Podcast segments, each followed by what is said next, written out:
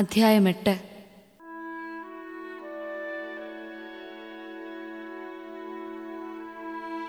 യേശു മലയിൽ നിന്നിറങ്ങി വന്നപ്പോൾ വലിയ ജനക്കൂട്ടം അവനെ അനുഗമിച്ചു.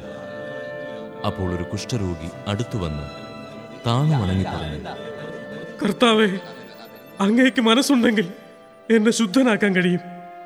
യേശു കൈനീട്ടി അവനെ സ്പർശിച്ചുകൊണ്ട് അരുളി ചെയ്തു, എനിക്കും മനസ്സുണ്ട്, നിനക്ക് ശുദ്ധി വരട്ടെ.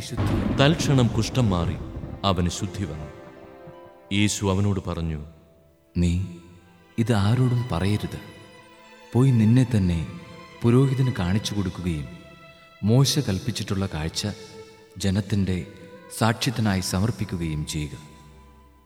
യേശു കഫർനാമിൽ പ്രവേശിച്ചപ്പോൾ ഒരു ശതാധിപൻ അവൻ്റെ അടുക്കൽ വന്ന് യാചിച്ചു, കർത്താവേ, എൻ്റെ ഭൃത്യൻ തളർവാദം പിടിപെട്ട് കഠിന വേദന അനുഭവിച്ച് വീട്ടിൽ കിടക്കുന്നു.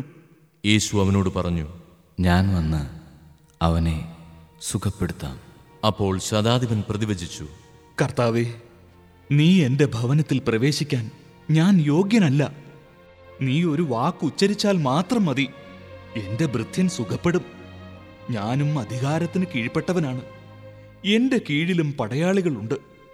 ഒരുവനോട് പോകുക എന്ന് പറയുമ്പോൾ അവൻ പോകുന്നു, അവരനോട് വരിക എന്ന് പറയുമ്പോൾ അവൻ വരുന്നു, എൻ്റെ ദാസനോട് ഇത് ചെയ്യുക എന്ന് പറയുമ്പോൾ അവൻ അത് ചെയ്യുന്നു. യേശു ഇത് കേട്ട് ആശ്ചര്യപ്പെട്ട് തന്നെ അനുഗമിച്ചിരുന്നവരോട് പറഞ്ഞു, സത്യമായി ഞാൻ നിങ്ങളോട് പറയുന്നു, ഇതുപോലുള്ള വിശ്വാസം ഇസ്രായേലിൽ ഒരുവനിൽ പോലും ഞാൻ കണ്ടിട്ടില്ല. വീണ്ടും ഞാൻ നിങ്ങളോട് പറയുന്നു, കിഴക്കുനിന്നും പടിഞ്ഞാറ് നിന്നും നിരവധി ആളുകൾ വന്ന് അബ്രാഹത്തിനോടും ഇസഹാക്കിനോടും യാക്കോബിനോടും കൂടെ സ്വർഗരാജ്യത്തിൽ വിരുന്നിനിരിക്കും. രാജ്യത്തിൻ്റെ മക്കളാകട്ടെ പുറത്തുള്ള അന്ധകാരത്തിലേക്ക് എറിയപ്പെടും.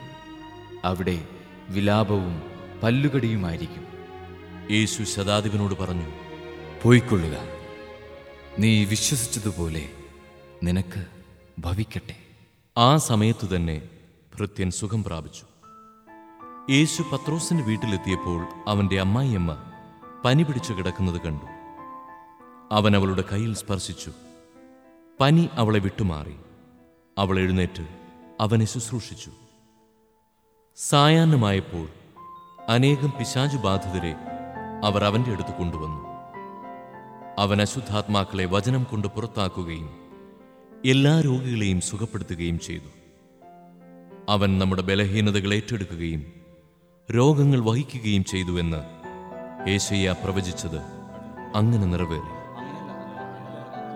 തൻ്റെ ചുറ്റും പുരുഷാരം കൂടുന്നത് കണ്ടപ്പോൾ മറുകരയ്ക്ക് പോകാൻ യേശു കൽപ്പിച്ചു.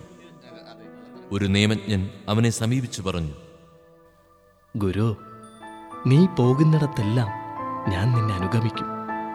യേശു പറഞ്ഞു, കുറുനരികൾക്ക് മാളങ്ങളും ആകാശപ്പറവകൾക്ക് കൂടുകളുമുണ്ട്, എന്നാൽ മനുഷ്യപുത്രന് തലചായ്ക്കാൻ ഇടമില്ല. ശിഷ്യന്മാരിൽ മറ്റൊരുവൻ അവനോട് പറഞ്ഞു, കർത്താവേ, പോയി എൻ്റെ പിതാവിനെ സംസ്കരിച്ചിട്ട് വരാൻ എന്നെ അനുവദിക്കണമേ.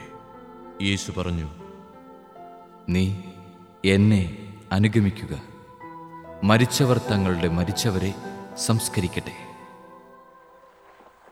യേശു തോണിയിൽ കയറിയപ്പോൾ ശിഷ്യന്മാർ അവനെ അനുഗമിച്ചു. കടലിൽ ഉഗ്രമായ കൊടുങ്കാറ്റുണ്ടായി. തോണി മുങ്ങത്തക്ക വിധം തിരമാലകൾ ഉയർന്നു. അവൻ ഉറങ്ങുകയായിരുന്നു. ശിഷ്യന്മാർ അടുത്തു ചെന്ന് അവനെ ഉണർത്തി അപേക്ഷിച്ചു, കർത്താവേ, രക്ഷിക്കണമേ, ഞങ്ങൾ ഇതാ നശിക്കുന്നു. അവൻ പറഞ്ഞു, അല്പവിശ്വാസികളെ, നിങ്ങൾ എന്തിന് ഭയപ്പെടുന്നു? അവൻ എഴുന്നേറ്റ് കാറ്റിനെയും കടലിനെയും ശാസിച്ചു. വലിയ ശാന്തതയുണ്ടായി. അവർ ആശ്ചര്യപ്പെട്ടു പറഞ്ഞു, ഇവൻ ആര്? കാറ്റും കടലും പോലും ഇവനെ അനുസരിക്കുന്നുവല്ലോ. യേശു മറുകരെ ഗദറായരുടെ ദേശത്തെത്തിയപ്പോൾ ശവക്കല്ലറകളിൽ നിന്ന് ഇറങ്ങിവന്ന് 2 പിശാചുബാധിതർ അവനെ കണ്ടുമുട്ടി. ആർക്കും ആ വഴി സഞ്ചരിക്കാൻ സാധിക്കാത്ത വിധം അവർ അപകടകാരികളായിരുന്നു. അവർ അട്ടഹസിച്ചു പറഞ്ഞു,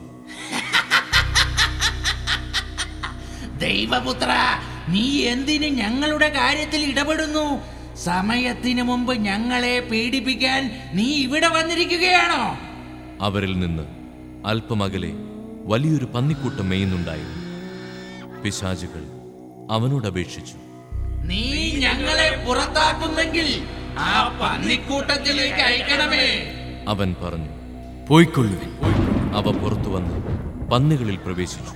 പന്നിക്കൂട്ടം മുഴുവൻ കിഴുക്കാം തൂക്കായ നിരത്തിലൂടെ പാഞ്ഞു ചെന്ന് കടലിൽ മുങ്ങിച്ചത്.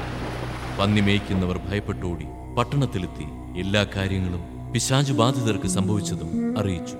അപ്പോൾ പട്ടണം മുഴുവൻ യേശുവിനെ കാണാൻ പുറപ്പെട്ടു വന്നു. അവർ അവനെ കണ്ടപ്പോൾ തങ്ങളുടെ അതിർത്തി വിട്ടുപോകണമെന്ന് അപേക്ഷിച്ചു.